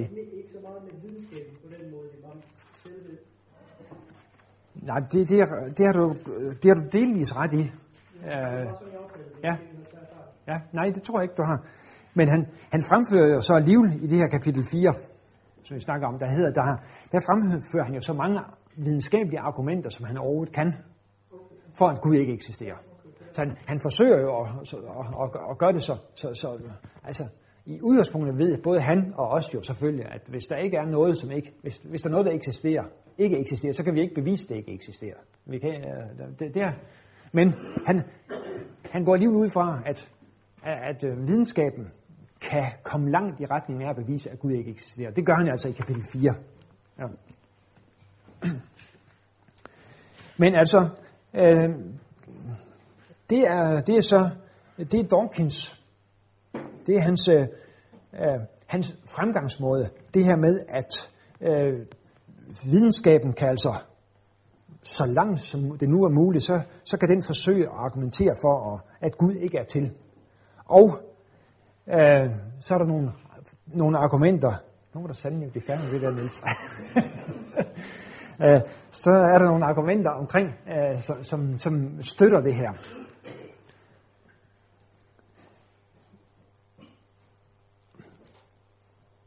Et af, af, af, af Robertsons indvendinger er så her, at det er helt urimeligt, at Dawkins selv overfører sine dårlige erfaringer med religion til enhver religion eller religiøs person. Og det øh, er jo da rigtigt nok. Øh, og Dawkins han hævder så, at alt er kemisk eller resultat af en kemisk reaktion. Det kan han selvfølgelig ikke bevise. Det er en påstand. Det kan ikke, det kan ikke bevises. Men det han så gør, det er to ting. Han prøver at forsøge at forsvare ateismen imod at have negative konsekvenser, og så angriber han alle, der ikke deler hans egne meninger, end og med ateister. Og det er jo lidt øh, bemærkelsesværdigt, at øh, det er en alt eller intet holdning her hos Dawkins. Og det er også det, der gør, at han, han virker så skrækkelig radikal. At øh, det er, for ham der er det ikke nok, at han angriber de religiøse, de kristne, de troende af alle slags, men han angriber også de ateister, som ikke er enige med ham. Dem, som for eksempel vil forsøge at lave en eller anden form for, for øh, fredsordning øh, mellem ateisme og kristendom.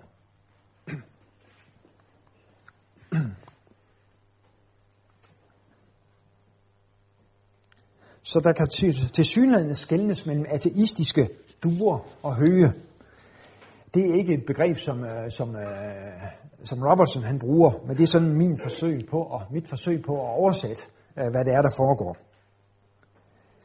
Når det drejer sig om respekt for religionen, det er også en af de ting, som Dawkins han er inde på. Altså, vi skal, vi har alt for meget respekt for religion, siger Dawkins.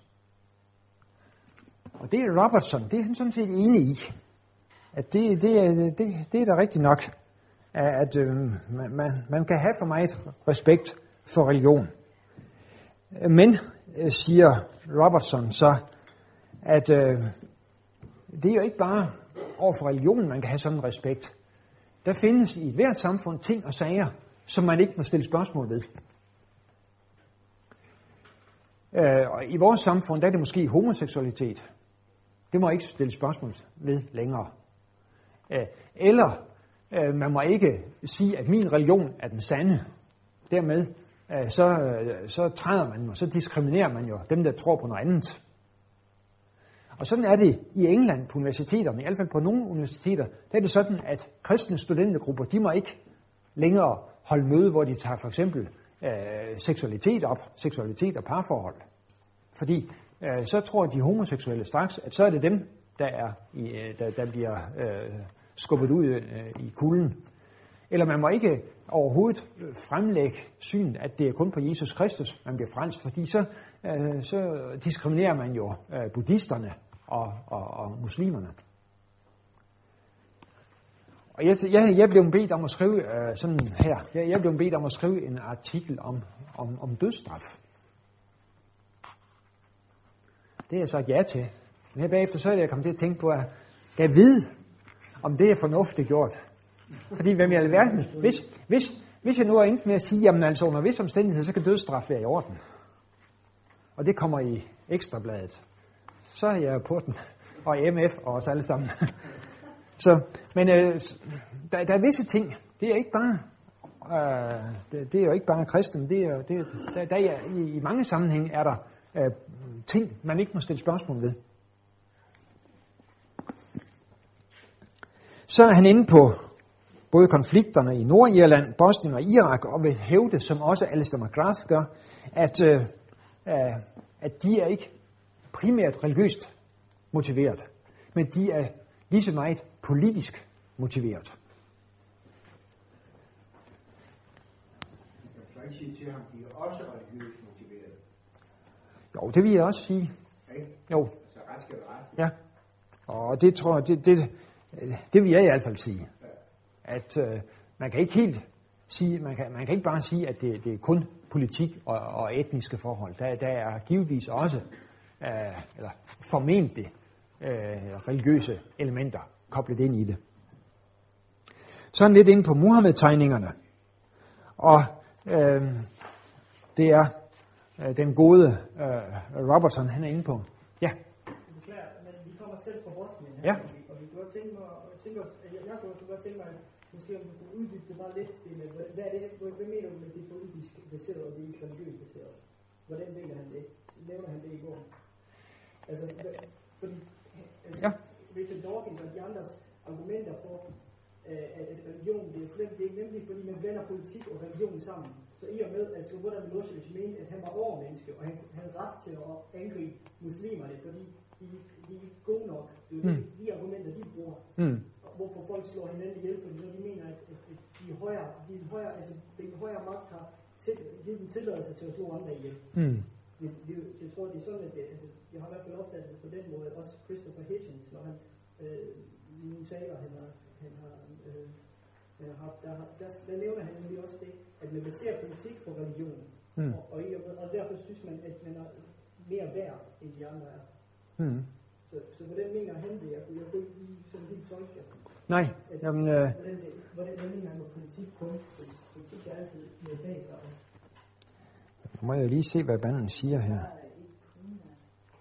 Nej.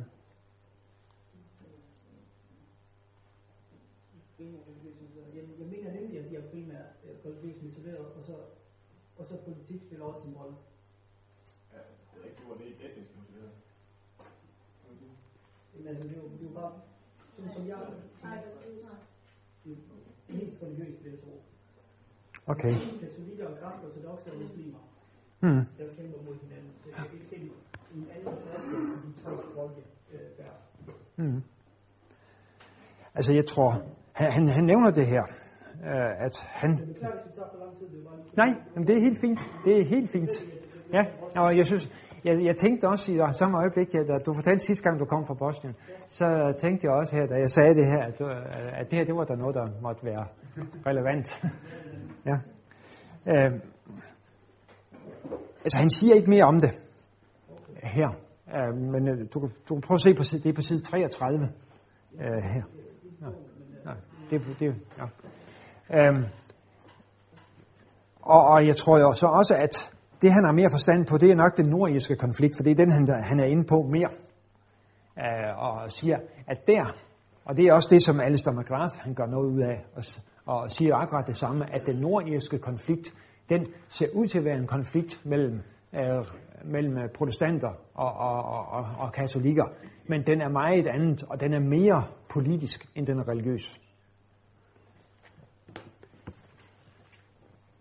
Ja.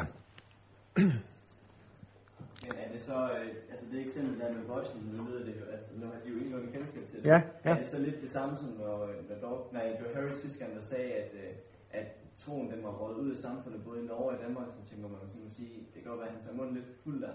Ja. Har Robertson så måske ikke også taget et eksempel, som han måske ikke har helt styr på, når du siger, at han ikke uddyber det mere? Men bare sådan siger, at, at når det er sådan i Nordjylland, og det har han jo garanteret indgående kendskab til, Mm, mm. så er det garanteret det samme også i, i Irak og, og i Bosnien. Det er muligt. Det er tænkeligt. Måske vi skal give ham en, det gule lys der. Ja. Okay. Vi øhm, går, han, han er så også lidt inde på Muhammed-tegningerne. Og, og er vores ven Robertson her. Og øhm, han mener, at, de engelske avisers undladelse af at publicere Muhammed-tegningerne, det skyldes ikke respekt, men frygt. At det ikke skyldes respekt, det kan han vide deraf, at de har i overvis og i årtier øh, hånet de kristne. Så altså, de har ikke mere respekt for, for, for muslimerne, end de har for de kristne, men de er bange for muslimerne. Og derfor undlader, undlader de engelske af aviser og, og publicere Muhammed-tegningerne. Så, så når de selv påstår, at det skyldes respekt, så tror Robertson ikke et sekund på det. Men så siger han så også, efter at han lige har, øh, efter han lige har, har, har talt lidt om, at han, han, han giver sådan set øh, øh, Dawkins, han, han giver ham øh, sådan en kredit og anerkendelse for, at, at Dawkins han trods alt indrømmer, at muslimerne nok er mere farlige, end de kristne er. Ja, han, han siger det på den måde, at øh, Robertson anerkender, at Dawkins har mod til at fremhæve, at islam udgør en fysisk trussel i en målestok, som ikke er set siden mid- middelalderen. Men, siger han så, Ytringsfriheden skal ikke bruges til at håne, men til at tale sandt. Og det synes jeg er noget væsentligt. Også når vi nu her lige pludselig har en, en Muhammed-krise nummer to, eller øh, en halv krise, eller meget vi skal vurdere den til.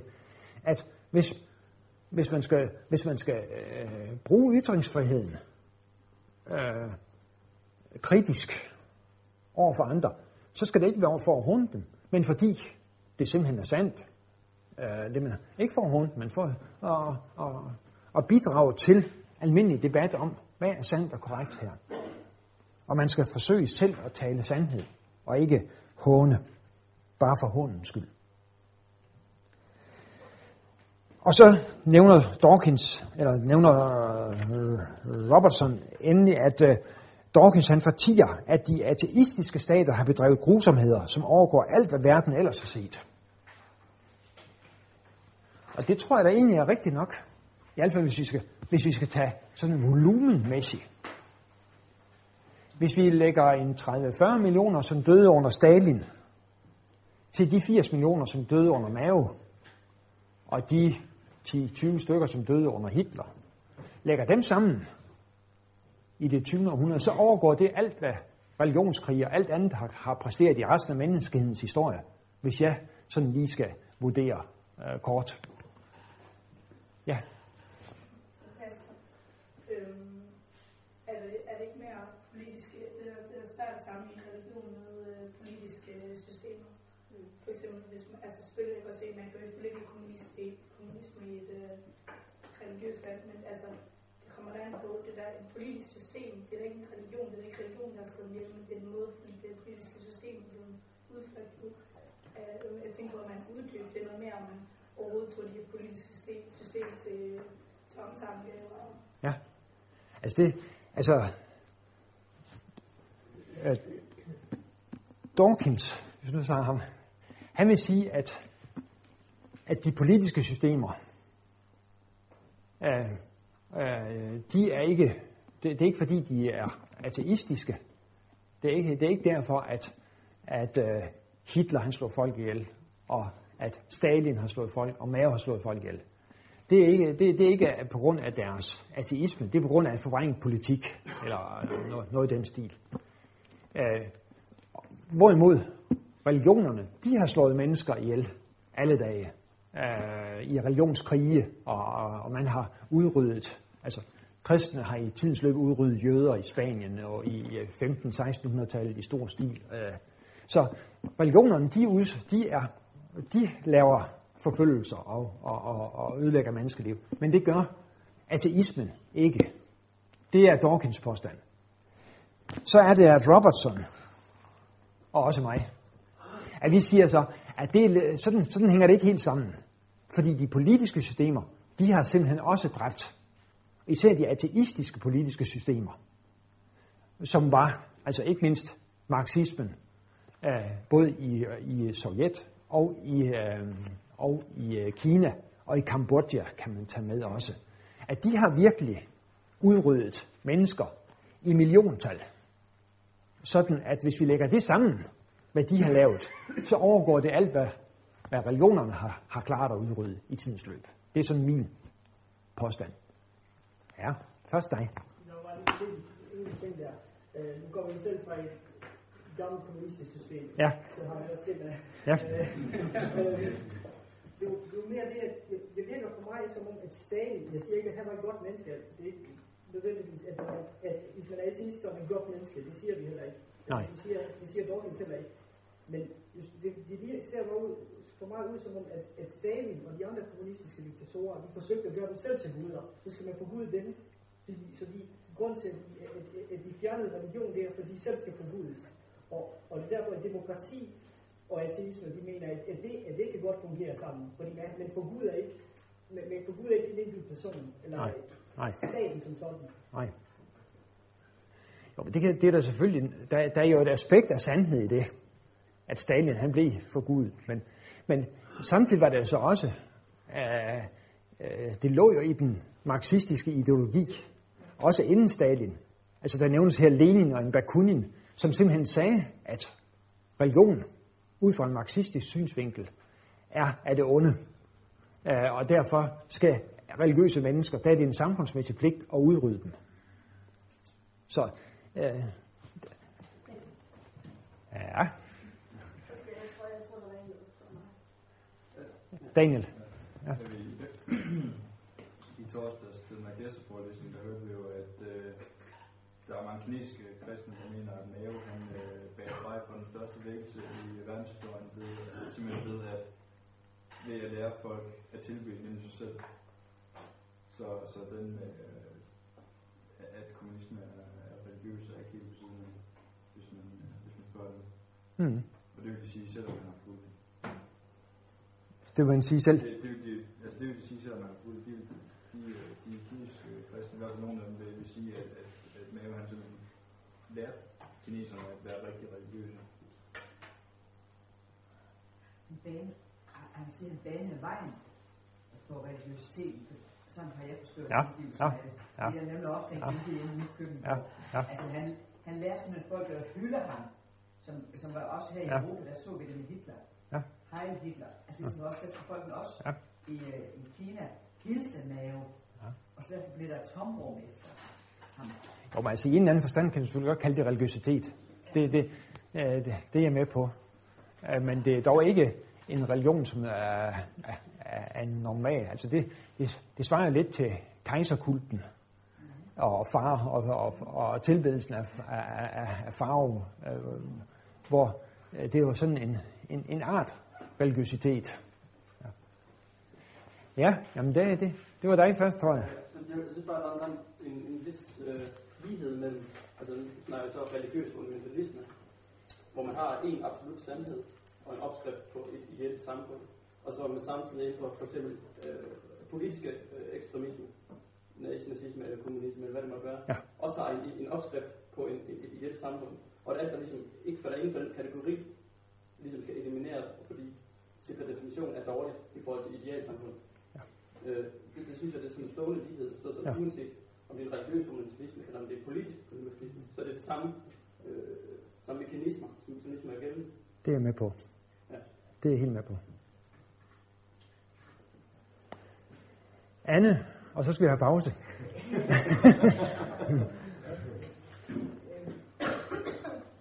Men er det, var det ikke sådan, at øh, når øh, kommunisterne øh, havde fået fat i de kristne, at, øh, at de, øh, at de øh, slog dem ihjel, eller øh, øh, Eller omskolede dem. ja, eller Ja. overtalte dem til at, at frasige sig tro med den begrundelse, at der ingen Gud var, eller er det misforstået? Jeg tror meget forskelligt. Ja. Øh, For det første var det jo heller ikke i alle kommunistiske lande, at det var sådan. Altså i Polen for eksempel.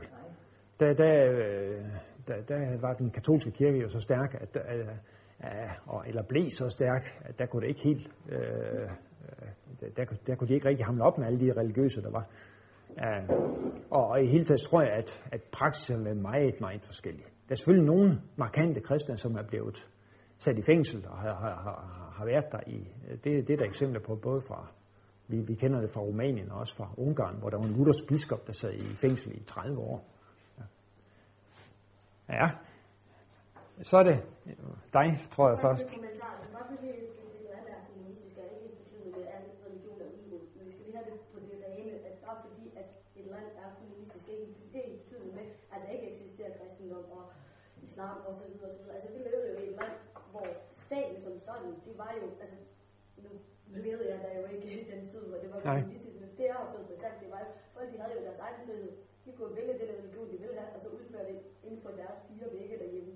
Men så skulle, altså, man skulle blande religion, og, altså, man skulle ikke blande religion og stat sammen. Og jeg tror, at nogle gange, at man måske misforstået det, bare fordi det er kommunisme ikke betydende med, at det religion er udelukket, og det er ateisme hele vejen igennem. Det er det jo ikke.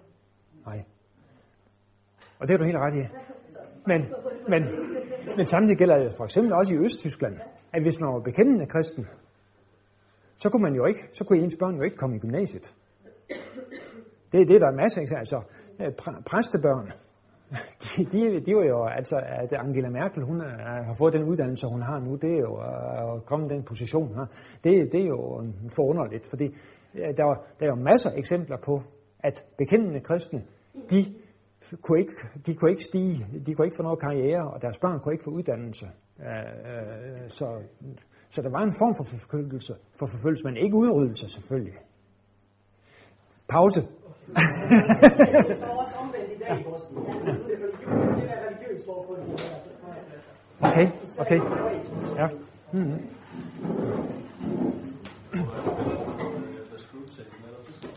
Hvad sagde du?